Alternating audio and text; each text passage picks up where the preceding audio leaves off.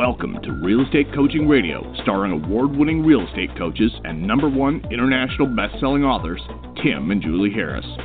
Real Estate Coaching Radio is the nation's number one daily radio show for realtors who demand authentic, real time coaching. Get ready for fluff free, unfiltered, full strength honesty about what's truly working to get you into action, helping others, and making money now in today's real estate market. Now to our hosts, Tim and Julie Harris. Podcast listeners, I have some a huge surprise for all of you. I have uh, what I will argue is the nation's number one luxury real estate agent, though he's going to correct me as soon as he starts talking, Robert Johnson from Greenwich, Connecticut. He's not only a personal coaching client, but he's also actually one of those rare coaching clients that becomes friends.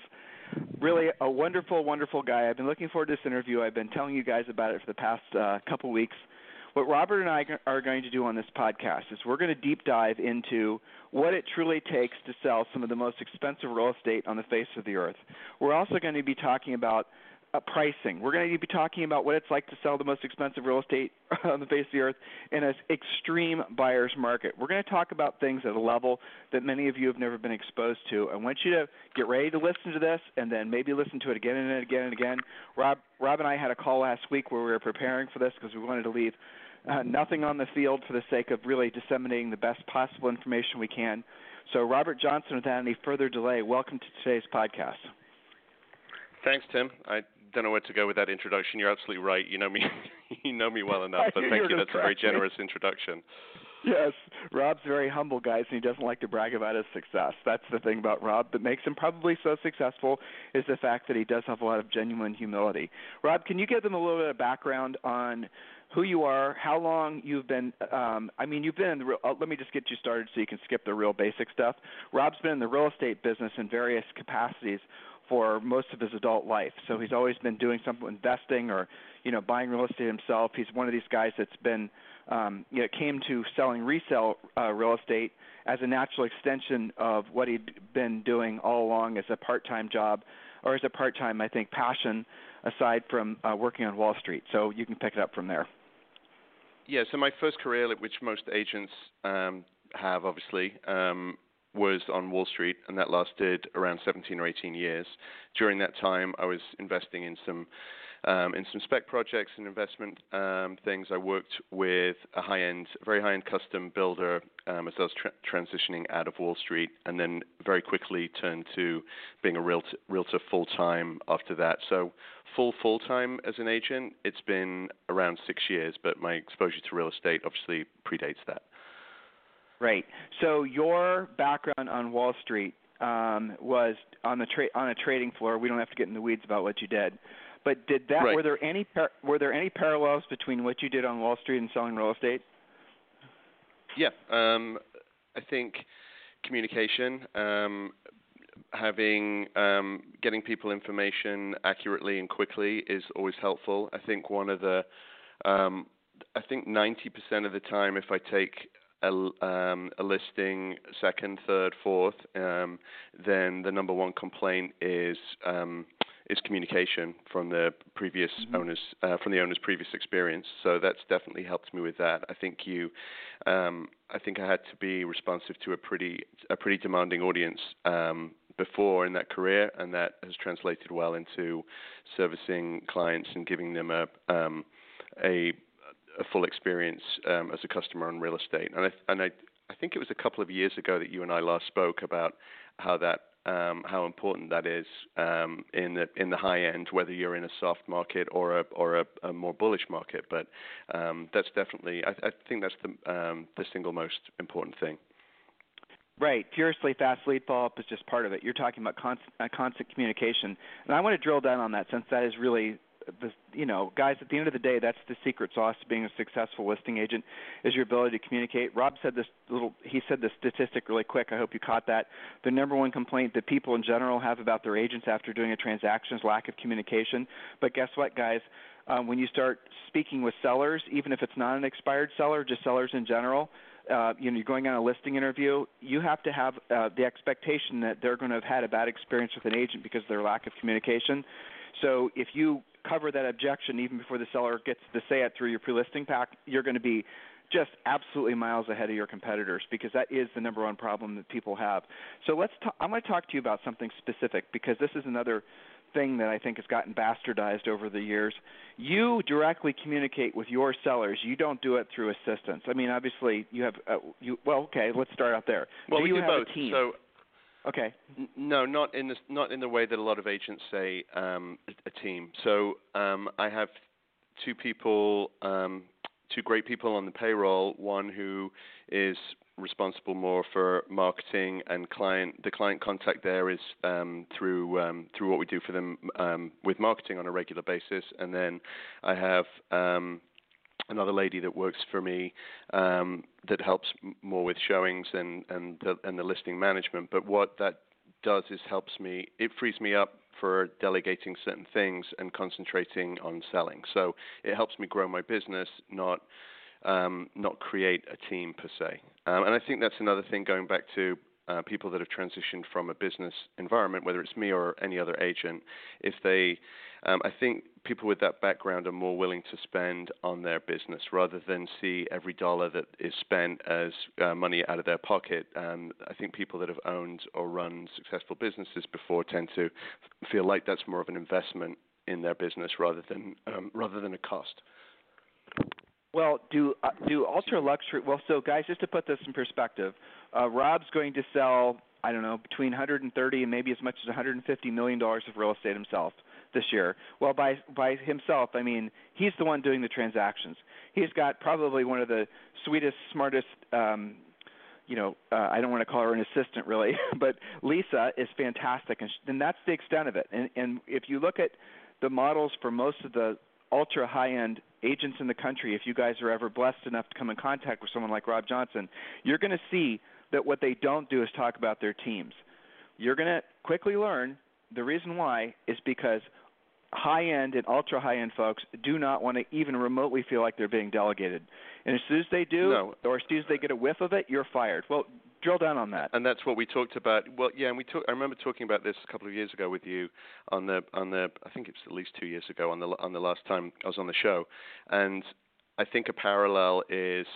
Um, especially the higher up you go, there's a service industry that is specifically uh, caters to um, to a um, to the luxury market and to the ultra high net worth. Um, and every other part of their world is a, is a very high level of service. So if you can't provide, and real estate shouldn't be any different. I think um, I think it has been, um, and I think the level of service that people get in that um, at that price point is is not the same as it is in say the financial services industry um, or um, or luxury car market or whatever whatever someone is wanting to spend their um, spend their money on. Um, there, in my mind, there's a discrepancy between um, with a lot of agents with what they get um, as a service in real estate versus the rest of their lives. So I think if you come below that, you're going to be um, you're going to come under the gun. Right. So when someone does business with you, they're getting you. Is, is is that something you have to tell the the prospective sellers? Do you do you make that clear to them that when they hire you, they well, get you? Well, a lot you? of people are. They, they're, they they bring it up often before. Um, there you it, go. It's not really me bringing it up. It it comes up. So if if there's a perception, it'll come up in a couple of different ways. So if you're um, one of the questions that I might get asked is if do you have too much do you have too many listings? And that question really is, have you got enough time for me? Obviously, um, so that's that's when you explain where where where the uh, team element is to is to help me still prioritize their uh, their home.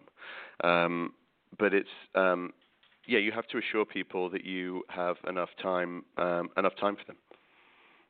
Right. And so the key thing is, and also you are in situations sometimes where you don't want to take every listing. You turn listing opportunities down. You're very particular um, about which sellers you'll do business with because you know Greenwich, Connecticut like the back of your hand. And if you guys have never been to uh, Greenwich, Connecticut before, it's probably one of the most beautiful little hamlets that I've ever seen and for you guys to uh, it's difficult to put it in perspective what it's like to live in Greenwich, Connecticut, but you're dealing with you know, pretty much wall to wall multimillionaires and billionaires. Rob touched on something. You guys should Google this if you're not familiar with it.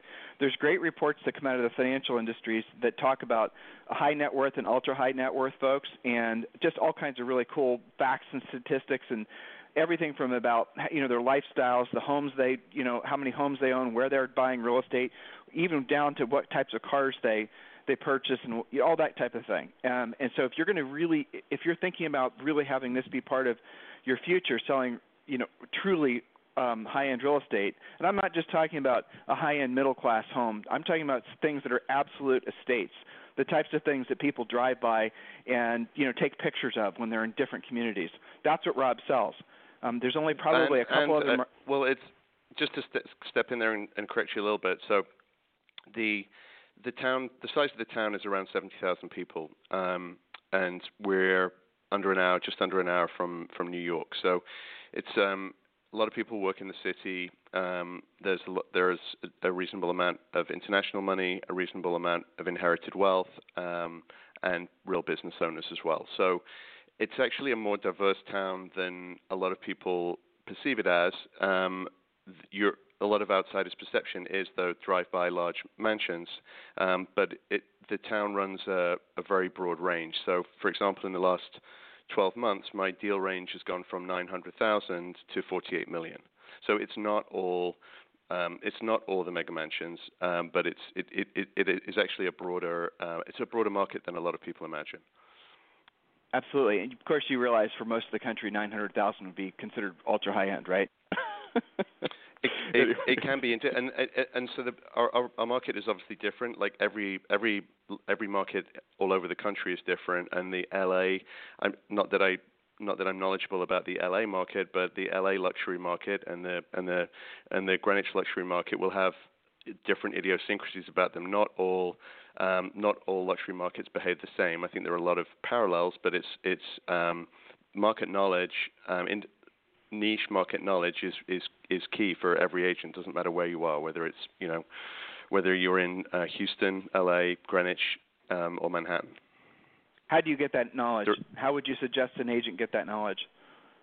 But well, by li- just I mean the only way you can do it is by living and working in it. So, um, and that's what people are coming to you when they come when they um, engage you as an agent. If you're you know if you're if you're representing a buyer, they they that's what they're paying for. They're not paying for you to pick them up from the station and just drive you around. They can get any old um, Tom, Dick, or Harry to do that, but the they want to know um, they want to know which area is going to be um, create more value, which is more prized, which is more exclusive, what what's going to trade at a discount, um, which um, which houses are sold off the market, which are available off the market. Um, that's those are the sort of things that are value added for um, for um, buyer representation.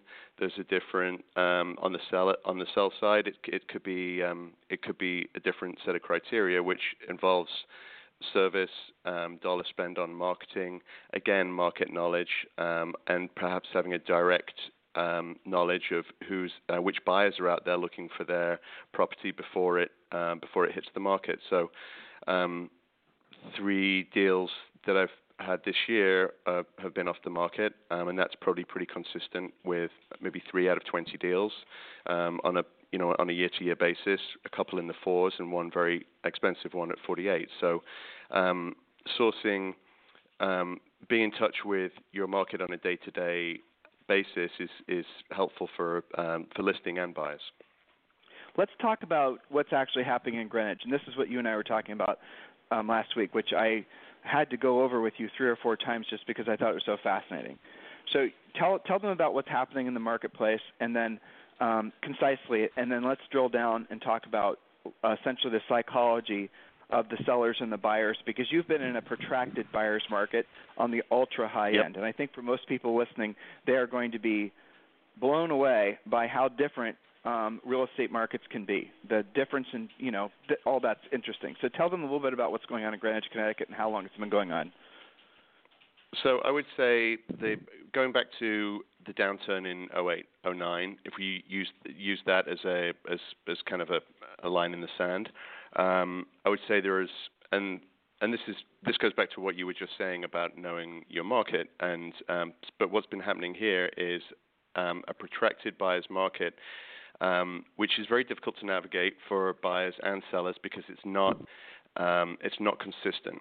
So in a town of, as I said, 70,000 people, there are there are um, locations and types of houses that are that have um, been very weak, and some have um, some have actually retained their value um, a lot more. So I would say there are parts of town where since 08, 09, the market is flat, um, and I've sold a couple of my listings for slightly more than they would have traded for or did trade for in 07, 08. Um, and I've had um, transactions that are um, that were up to 40, 50% off where they would have been in around 05, 06, 07, 08. So it, it runs a very broad range, which is confusing for um, it's confusing for sellers and it's confusing for buyers as well. But there's there are three or four different reasons for that.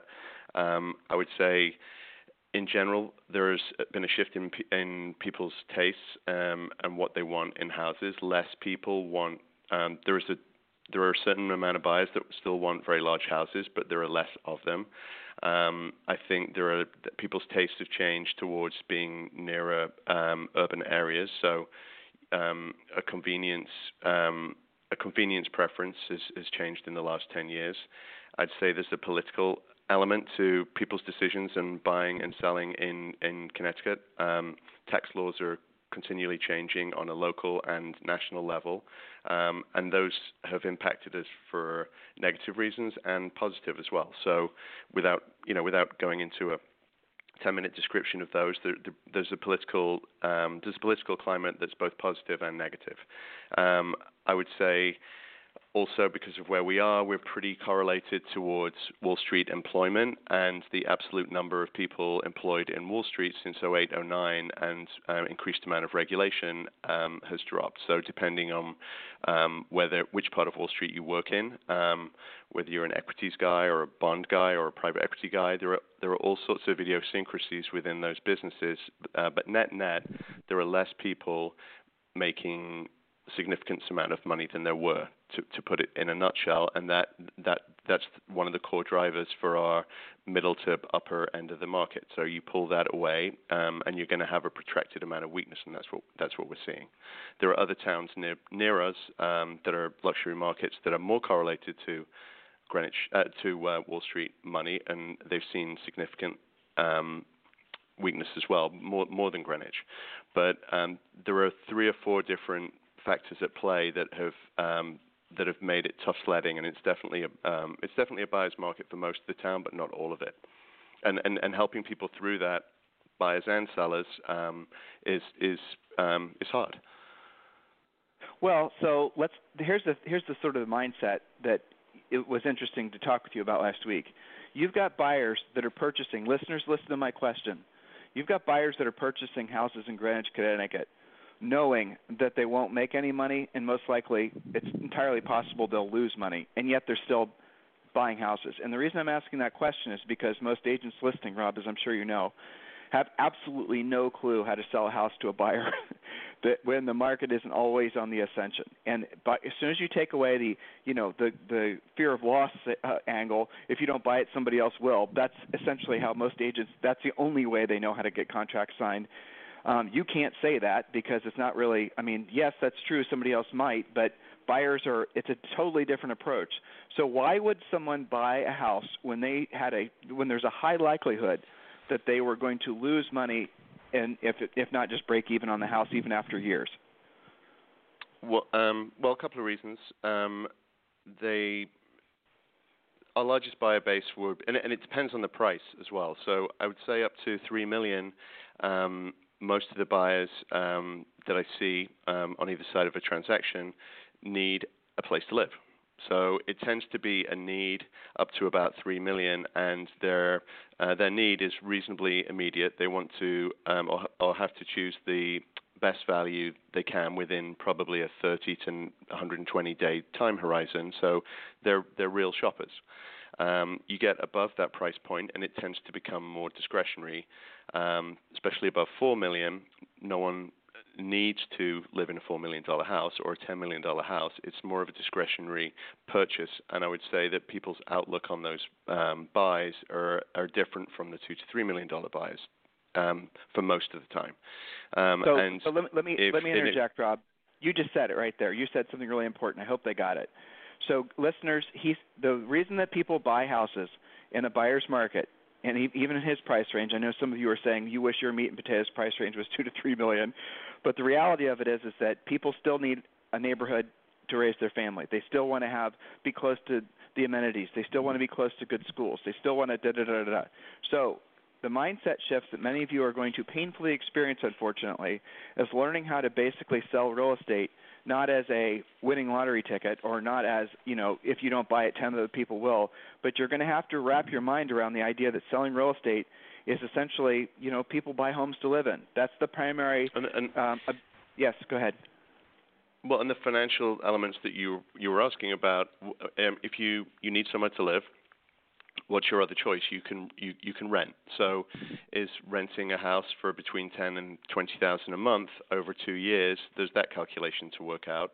Um, but what really gets the buyers comfortable, and this is what makes a weak market more pro, more protracted, especially at the higher end, is the buyer's going to want to feel that they're if they think that their prognosis for the market is flat to slightly weak, um, or even more negative than that, they're going they're going to want to feel like they're buying with a cushion on the downside. So um, if they think um, the house is worth four million today with another buyer, they're, they're going to want to buy it for three and a half to to give themselves some insulation. So it becomes a, a self fulfilling prop- prophecy on that market being weak. So that comes into play.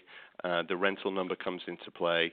Um, sometimes you know people just don't want to carry on moving around around the town. They want to they, they want to have that age old security of, of owning that of owning a house and not feeling like they're living in a temporary housing. So um, it really depends on the um, um, on those three th- a combination of those three things, um, and everyone has a different balance between them.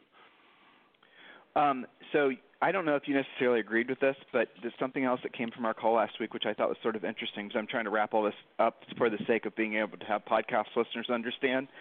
Um, is that when you go to purchase a, of course, Rob drives a Range Rover. What else would you expect him to drive? A nice British gentleman. so when you bought, went to buy your Range Rover, you didn't have the expectation that it was going to be worth more next year. You had the expectation that you were going to get your use out of it, and then four years or five years, whenever you decide to go to sell it, that you're going to sell it for less than you paid, sometimes by half.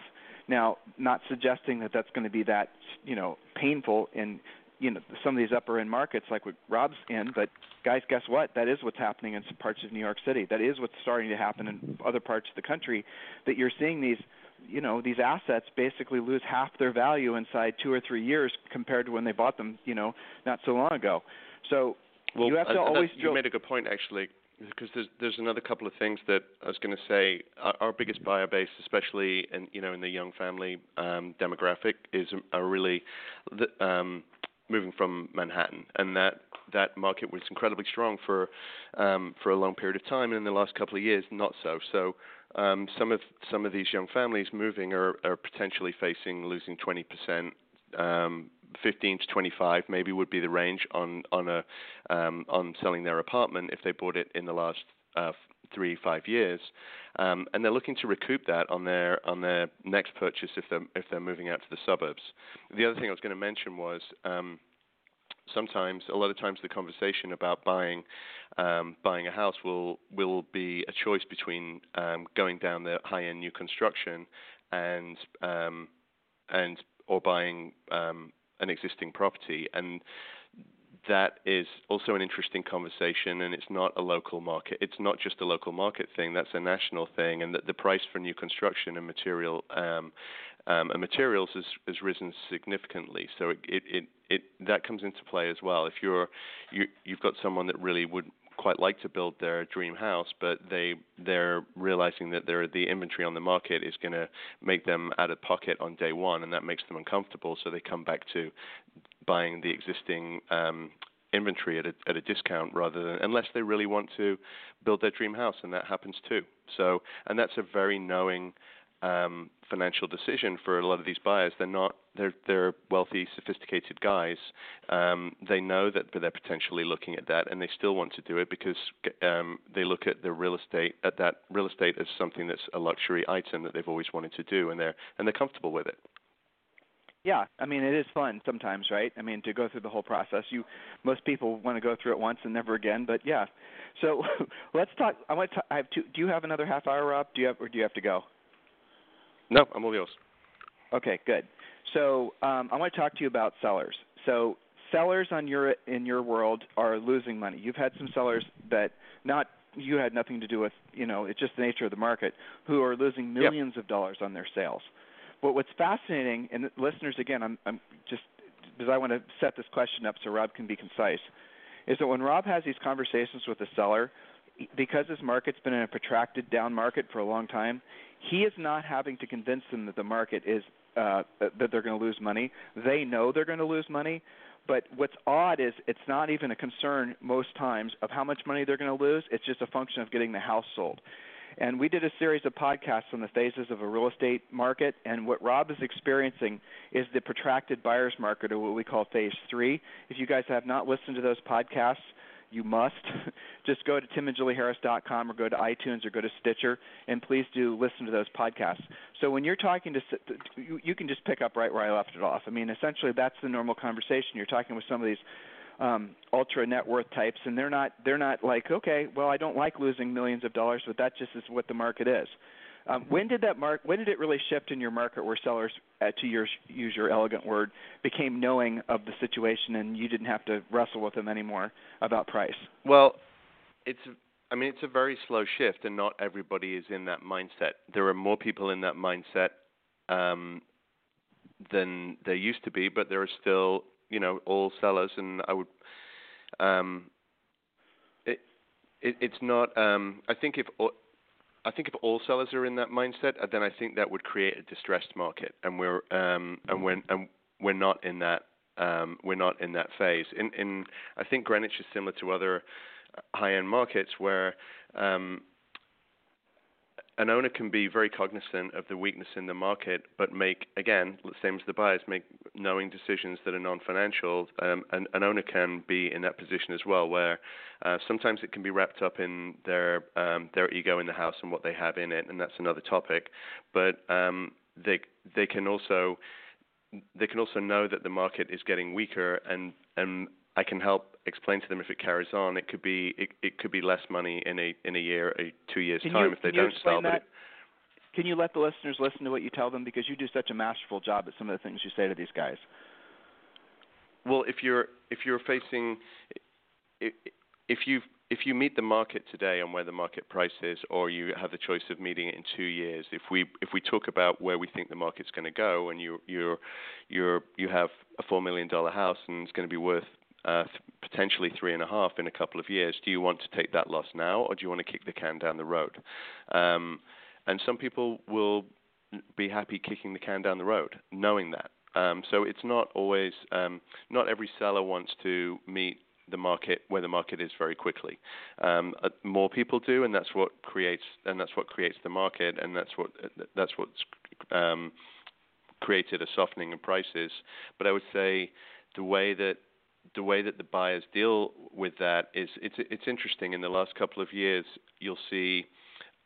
I've seen a situation where if a seller isn't priced within five to six percent of their of where the eventual transaction is going to be, wherever that is, then you tend to get very few showings and zero offers. As soon as you're within that zone, you um, you you may get um, uh, multiple interest, but until you've reduced into that, or if your initial listing price is that, um, or it's the fourth reduction, doesn't matter.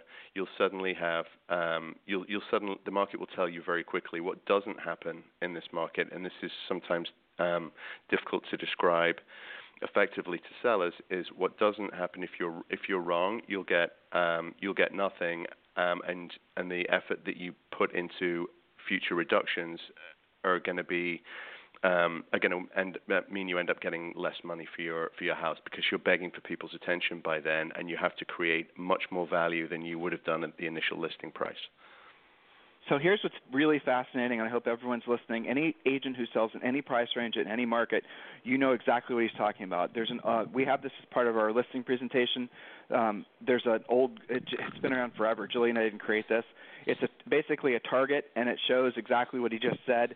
Um, it's part of the listing presentation. It's also part of the pre-listing pack, and it basically shows the seller exactly what he just said in essence, if you are just this far off and a single digits far off, you won't get any showings, and that house will grow stale, and then it, you know the whole thing is just going to be a downward spiral, and that's what happens a lot of times when sellers just aren't willing to accept reality. And Rob has become masterful at helping sellers understand that the time to sell is now, not to try to you know essentially chase the market down, but also he's become incredibly effective at helping sellers that weren't successful with maybe their first two or three listing agents getting their property sold. And not always just because he needs to lower the price, but sometimes it's well, a lot of times it's essentially how the house is being represented. But though I don't think Rob would ever admit this, one of the biggest reasons he's so successful selling his listings because he calls the leads back right away. He chases every single transaction. He is a true grinder even at his level. He does not let the ball go by. I mean, I don't have to have conversations with Rob ever about being lazy or complacent. You know, and that's something all of you guys have to understand. The parallels uh, between selling ultra ultra high net worth or you know ultra high expensive multi million dollar you know properties. These are guys with their own jets. These are people with multiple houses all over the world. Those types of relationships the nature of the conversations and the you know all the whole thing, the scripting basically is the exact same if you were selling mobile homes in the middle of nowhere. It's the same exact market dynamics, just and, on a much it, broader make, scale. And that's that's when you're facing the client. It's also, I mean, I I think it's important as well to be known to be um, a very transactional agent with your agent with your broker community too. Mm-hmm.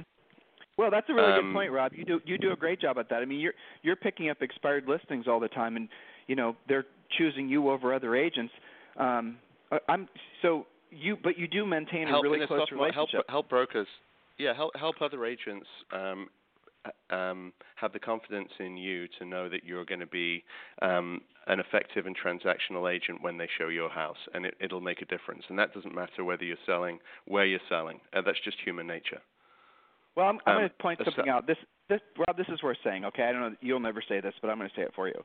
So Rob has actually been, and many times has actually given business. So he'll have, for example, he'll have a buyer call him, who the buyer he knows he's working with some other agent he knows, and he'll call up that other agent and let him know what's going on and tell that buyer that you know even if there's no buyer agency agreement to work with that other agent. And as a result of him having this absolutely golden reputation in Greenwich, Connecticut. He has agents on a regular basis, even in his own market, sending him listings or listing opportunities for listings they have that are about to expire or listings that they have where they think he actually might have a better ch- uh, shot at selling it uh, because of how he is. Maybe it's a waterfront property or maybe it's something that's truly you know ultra high end and they just don't want to you know it's not something they're comfortable with that comes from having really worked hard to have great relationships with the uh, you know the other agents in, in his marketplace. And that's something that you better sure as heck do if you want to sell real estate in the ultra high ends. Now, if you're selling massive amounts of real estate, uh, you know, huge production agent, then those relationships can be more transactional. But in Rob's world, you better be almost on a friend, if not very close friend level with some of the top agents. Anything you want to tag on that? Yeah, you, you, it's, it's a collab. It, it, it's a collaborative venture, which still means obviously doesn't get in the way of your fiduciary duty to your clients, but it's um, it helps you become more effective as an agent, and that is something that you can talk to your clients about, but that will generally not even be on their um, radar of something that's important when they're choosing an agent. You can choose to tell them about it, and they may put weight into it. But I know personally, and and and, and the guys that are on your show and, and your clients on the coaching um, um, list will, will know that it's in, it, it's important and it helps you it helps you get things uh, it helps you get things done. So when you run across a seller that's aspirationally priced or wanting to ask, and we got that from Diana Ramirez, by the way, your broker, she's awesome. So when you come across a seller who's Yes, she is. When you come across a seller who's asp- wanting to aspirationally price, um, and uh, in other words, they want to overprice the listing, and they're then trying to twist your arm. Uh, here's another little uh, paradigm shift for all of you guys.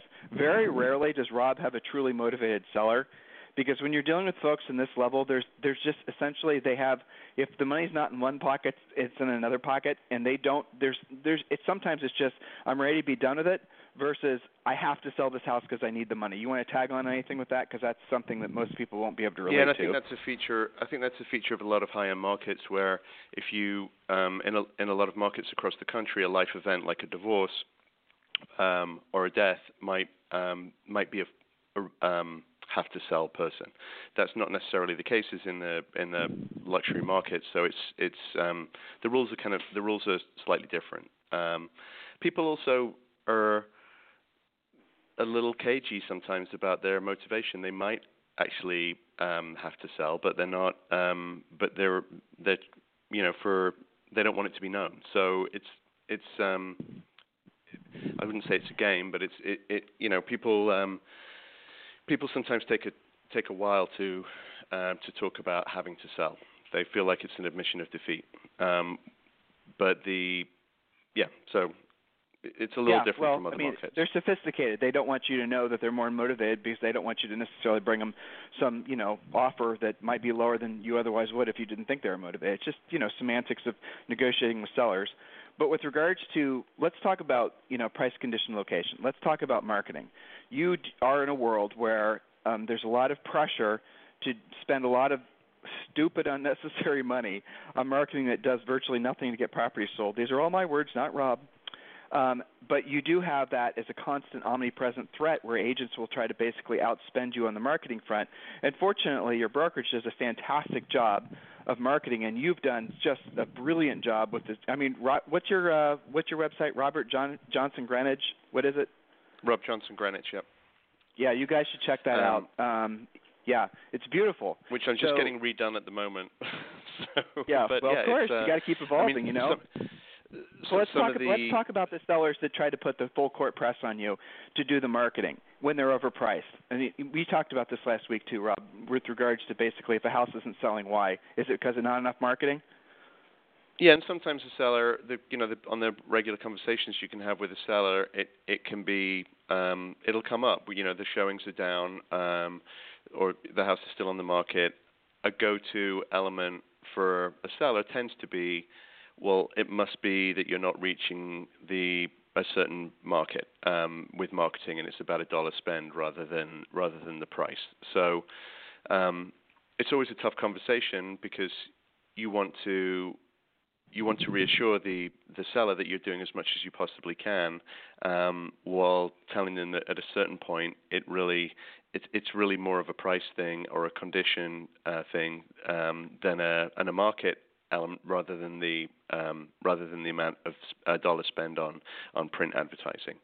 So every situation is different, and every house requires a, a, a different amount of um, of coverage. Sometimes we might use uh, social media more. Sometimes it'll be more um, advertising in Manhattan. Um, it, it, varies. Every there isn't like a there isn't a catch-all on how much we spend and how much we do for each property, but um, it often, when those questions come up, they often really should be revolving around price rather than um, dollar spend.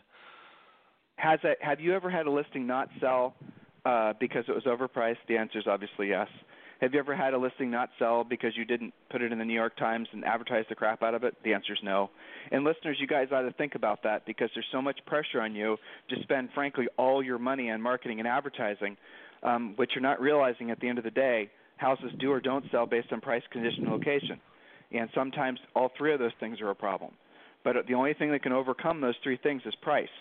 So unless you learn and I how think to the correct, I think that it goes back to the initial conversations as well. So if you're, um, it's it's the agent's fault if they're having very hard conversations in in um, X period of time after the listing about not selling the house, then they're they're partly to blame, and they have to own that because the the one thing that you're giving um, an owner when you first meet them is meant to be um, a genuine um, idea, um, and this is one of the few things that they that they're meant to have a real insight into is where the market is for that house, and if that um, and that price might be different from where the owner wants to list it, and that's a conversation.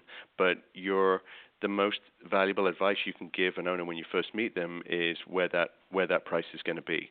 Um, if the owner's desire to list it is um, is a lot different from that, then that's a conversation. It doesn't mean that the agent is going to not take the listing, but what's helpful is to go back to those original conversations when the subsequent conversations come up and say this is where we this is where we thought the market was going to be. Um, at your price point, this is the amount of showings and um, and offers that you should be getting if you're within five or six percent of the price um, after we listed it. And if they're not there, the regular conversations about uh, repositioning should be kicking in before, um, in an ideal world, before an owner is calling you with basically um, an unhappy situation. So, listeners, here's what he said. I hopefully you heard all of this. That was really important.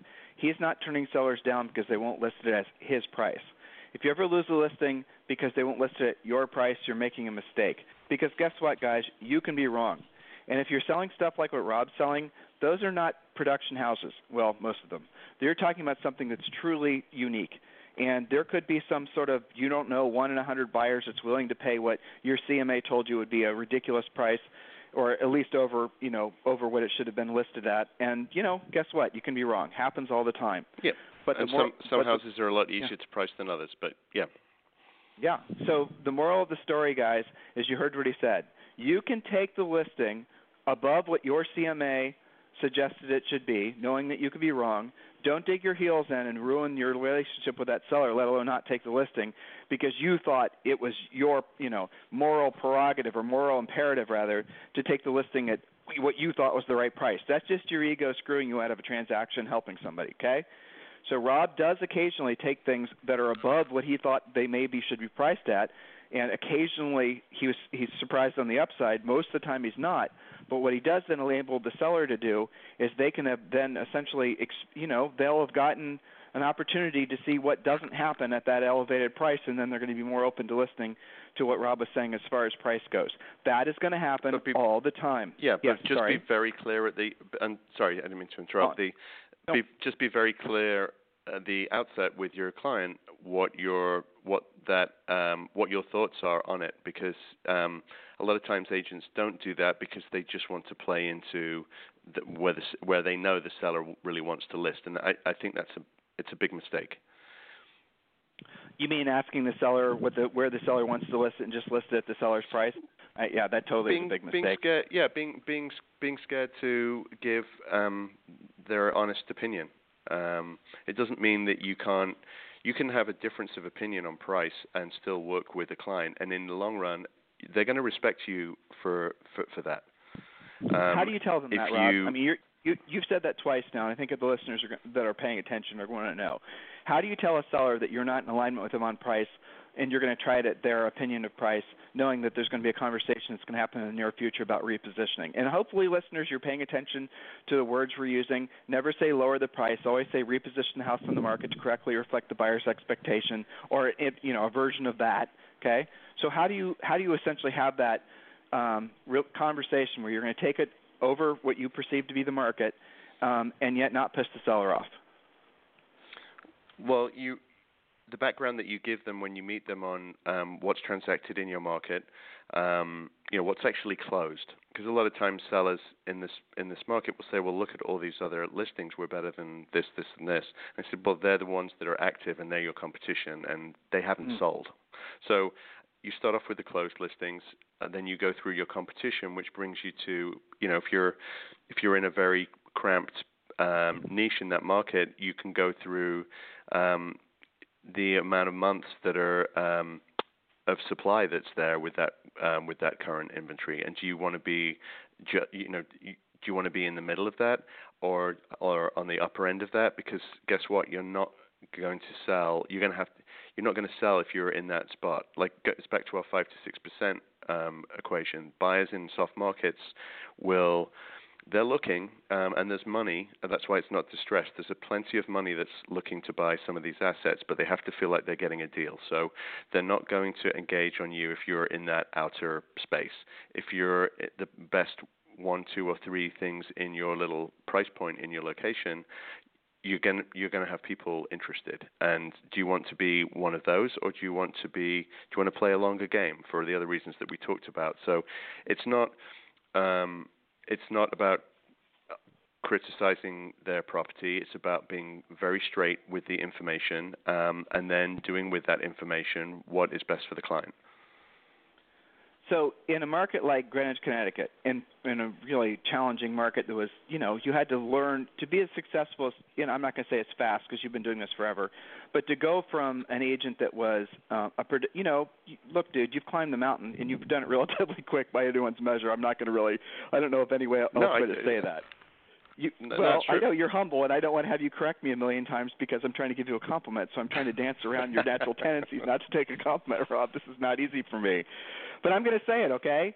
So you have gone from essentially a, a successful person. You know, you've been successful in life in general, um, but in real estate, you have gone in a relatively short period of time going from who's Rob Johnson to now what I'll say, because again I know you won't, the number one agent in Greenwich, Connecticut, let alone the entire state of Connecticut, um, by volume, and probably one of the most successful agents in the United States, if not the entire world. Okay, there's something you'll never say. Those two things together. Well, that's that's definitely not true. But uh, thank you. Um, the well, and, how would you know it's not the, true? How I mean, it is true, Rob. Plenty, Look at the list. There's plenty of people. Eight. There's plenty of people that sell that sell more than me. But the see, guys, um, didn't I tell you who he's going to fight me on the compliment? That's you know, it's because he's it's it's real humility because he's appreciating the position he's finding himself in, but he's also walking on my question and my compliment, which is very rude, especially for a British gentleman. I need to point that out. Okay. please, please continue. yes, right. Okay, so with regards to your success, what would be three things that if you could tell the Rob, Robert Johnson from you know four or five years ago, three things that you wish you would have known, or maybe you knew but you really didn't want to accept, what would those things be? Hmm, God, I, that's a good question. Um, wow, what a reaction! That was a good question. the well, I knew that I, I knew that um, being full time and, and putting and putting the time in to get um, to get the knowledge in your job, I knew that from the beginning. So that that wasn't a surprise, and, and I think that's important for any agent, no matter what market they're in. Uh, I think you have to show that you're that you're um, that you're fully committed and not a part-time agent. Um, but that was that was a presumption that I had going in. Things that I've learned um, since is your question. Um, geez. Um, you wish you would have known. Mm, the, the the collaboration with other agents was one thing that I didn't think was as important as it as it has been. Um, I think um, the the amount this the the effect of sphere of influence um, and managing that, staying on top of it, and and the amount of business that I get from referrals from past clients um, and centers of influence is has been huge for me, and I and I probably would have worked on that harder from the from the get go. Um, I know you and I argue about expireds all the time, so I won't even bring that up. Um, you mean you wish you would have focused more on expireds? This is your confessional. Yes, I agree completely. You should have focused more on expireds. Keep moving on. Let's move on. Um, the um, th- those are the first couple of things that spring to mind. I, I uh, yeah, you kind of sprung that one on me. So um, I know. Well, yes, listeners, you're hearing, you're hearing, but you're hearing that he essentially has the same struggles that, that you guys do. You know, even as successful as he is, he still doesn't necessarily want to, you know, call the FSBOs and the expireds, which, you know, in that market. It's really rate, hard. It, it, it's a constant conversation, and Tim's laughing because he knows what I really want to say here. It's it's very hard for me to do that. So um, there are certain things that you know may, maybe if I look back on it, maybe getting comfortable with that from the beginning might have been might have been more productive. I don't know. Maybe, uh, but it, there are there are certain struggles that are the same in every market. You're right. Um, centers of influence and past clients. What do you do to work them now? What is what is it? Your just give them a snapshot of what you and Lisa have created for a 12 month plan to focus on those guys. Uh, client appreciation events, doing doing those regularly, reaching out to people if everything's okay. Do they need any recommendations uh, for calling. anything? So, mm? right, you're calling. calling. You're picking up the phone. You're calling. Yeah, um, staying in staying in contact with those people. I've experimented with a bunch of different um, systems to do that, and I haven't got a great answer on what's best, but um, sometimes just if I'm in my car, just scrolling through my contacts from A to A to Z and, and going through those and looking at names that I haven't called, and just there are there are lots of times in the day that you can choose to um, that you can fit a couple of those calls in. Uh, you don't have to be sat at your desk and, and concentrating on it. You could just it just becomes a habit, which is it it's nice. It's a good it's a good casual way to keep in touch with people. Um, and also, you're involved in. We won't necessarily list rattle off all the places, but you're actively involved in the community. You're involved in different social clubs. You're involved in, um, and, and when you're in those environments, you do, though you're not like overly aggressive, you definitely let people know that you're here to help. How do you do that? So when you're at, you know, just pick your event, and some polo field around a bunch of polo playing friends of yours. How Just do you the go usual about polo on a Monday. Yeah, I, we need to exactly wrap the this up. usual I've a polo, on a Monday up, having so, while, yeah, while having martinis. Yeah, yeah, while you're flipping through your private jet catalog. Yeah, with your feet up on the back Uh, seat of your Bentley. no, but the- seriously, how do you go about asking people or letting them know that you're interested in helping them? I think just being it, it's not an overt thing for me. It's more um, it's it's more of a um, a contact thing, and and um, I think sometimes I describe if, if you go to a, a party, a Christmas party or a birthday party, I always tease. I've got a couple of friends that are surgeons, and and we always joke that someone's going to hit up uh, my friends that are surgeons about uh, about advice on their hip when they're really a shoulder doctor, and um, the same thing they're going to come and ask an, an agent about real estate. So it's uh, my my variation is it didn't take eight years of training, and and um, um, but it's the same thing. People want to talk about um, about real estate and what's going on in their neighborhood. It doesn't matter whether their house is worth a hundred thousand or or or fifty million. So it's not um, it's not a difficult thing to introduce. I love talking about it. I love what I do, and people uh, want to ask questions. So it's it's kind of a it's just it just happens. Well, so it just happens because you invite the conversation. Whereas a lot of mm-hmm. agents, Rob, they'll be in a group of people and they'll be the secret agent. They won't say anything. They won't bring up real estate because their minds are all of a flutter of all these ego-based thoughts.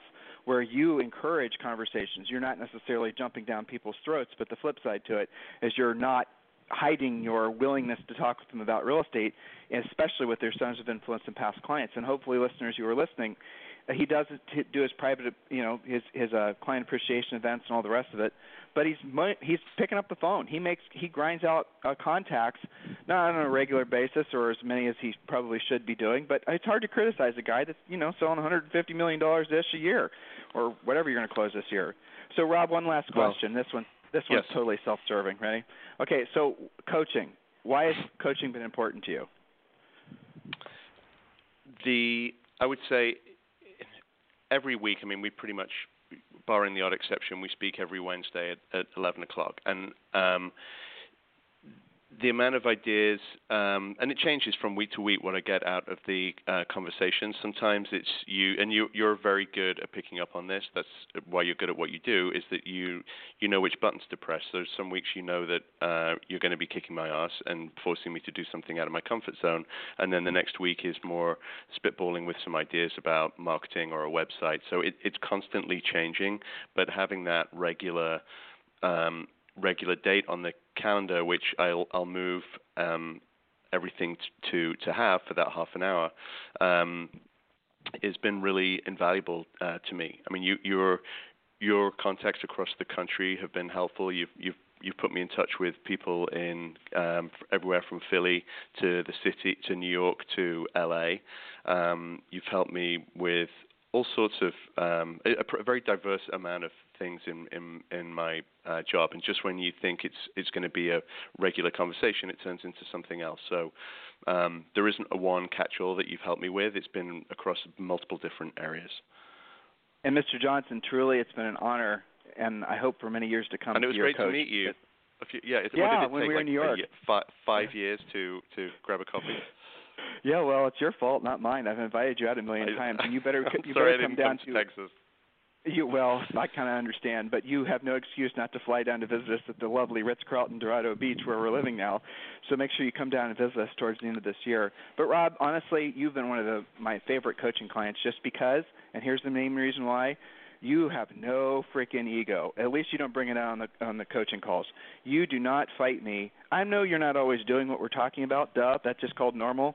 but that's the greatest thing about you is, is the humility. Well, it, I know you write things down and I know where it goes in your desk drawer. But the reality of it is, is that's the reason that I think ultimately, Rob, that you have been and will continue to be so preferred by the sellers in your marketplace, is because you have this undefinable quality that is humility, but it's also confidence. So you you have uh, earned this place in the real estate you know world of you know you don't like my you, my compliments or my labels for you, but they're accurate you know, and I appreciate the fact that you want to toss them off because personally, I feel like that's, that's the same way when Julie, when people are trying to pour it on for us. I don't particularly like it either because, you know, you're on a mission. You're you're here to really make the best version of you, but also you're doing this for the sake of. You don't have a big why, you know. There's no. Well, here's the, that's a silly question that I would never in a million years ask, but I know you're exposed to this type of hippie thinking all the time. Do you have a big why? Do you Constantly. believe in the big why? What is the big one? I don't even know. What yeah, the there you go. It's a dumb question. I'm sorry for asking it. That's embarrassing. What a what a fool of me to You ask mean, that. you mean why? Do, question. why do you mean why do we do what we do? Yeah, for freaking money. Isn't that the obvious answer? You're not. I mean, Yeah, I like I like to pay the bills. yeah, there it is. That's the big one.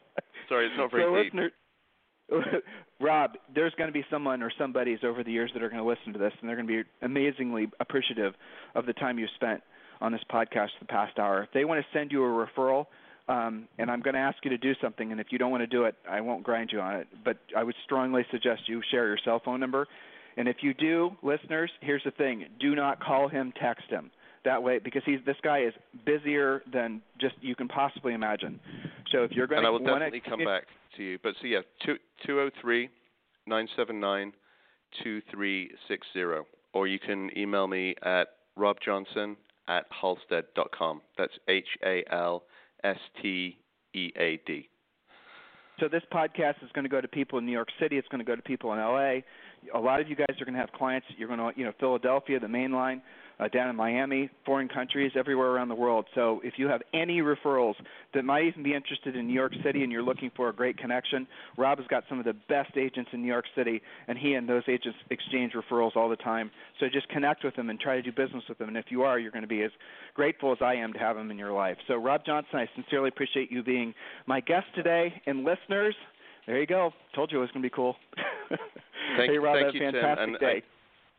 I, I appreciate your uh, your time as well, and you're always very generous with your praise. So much appreciated, and um, I'll speak to you soon.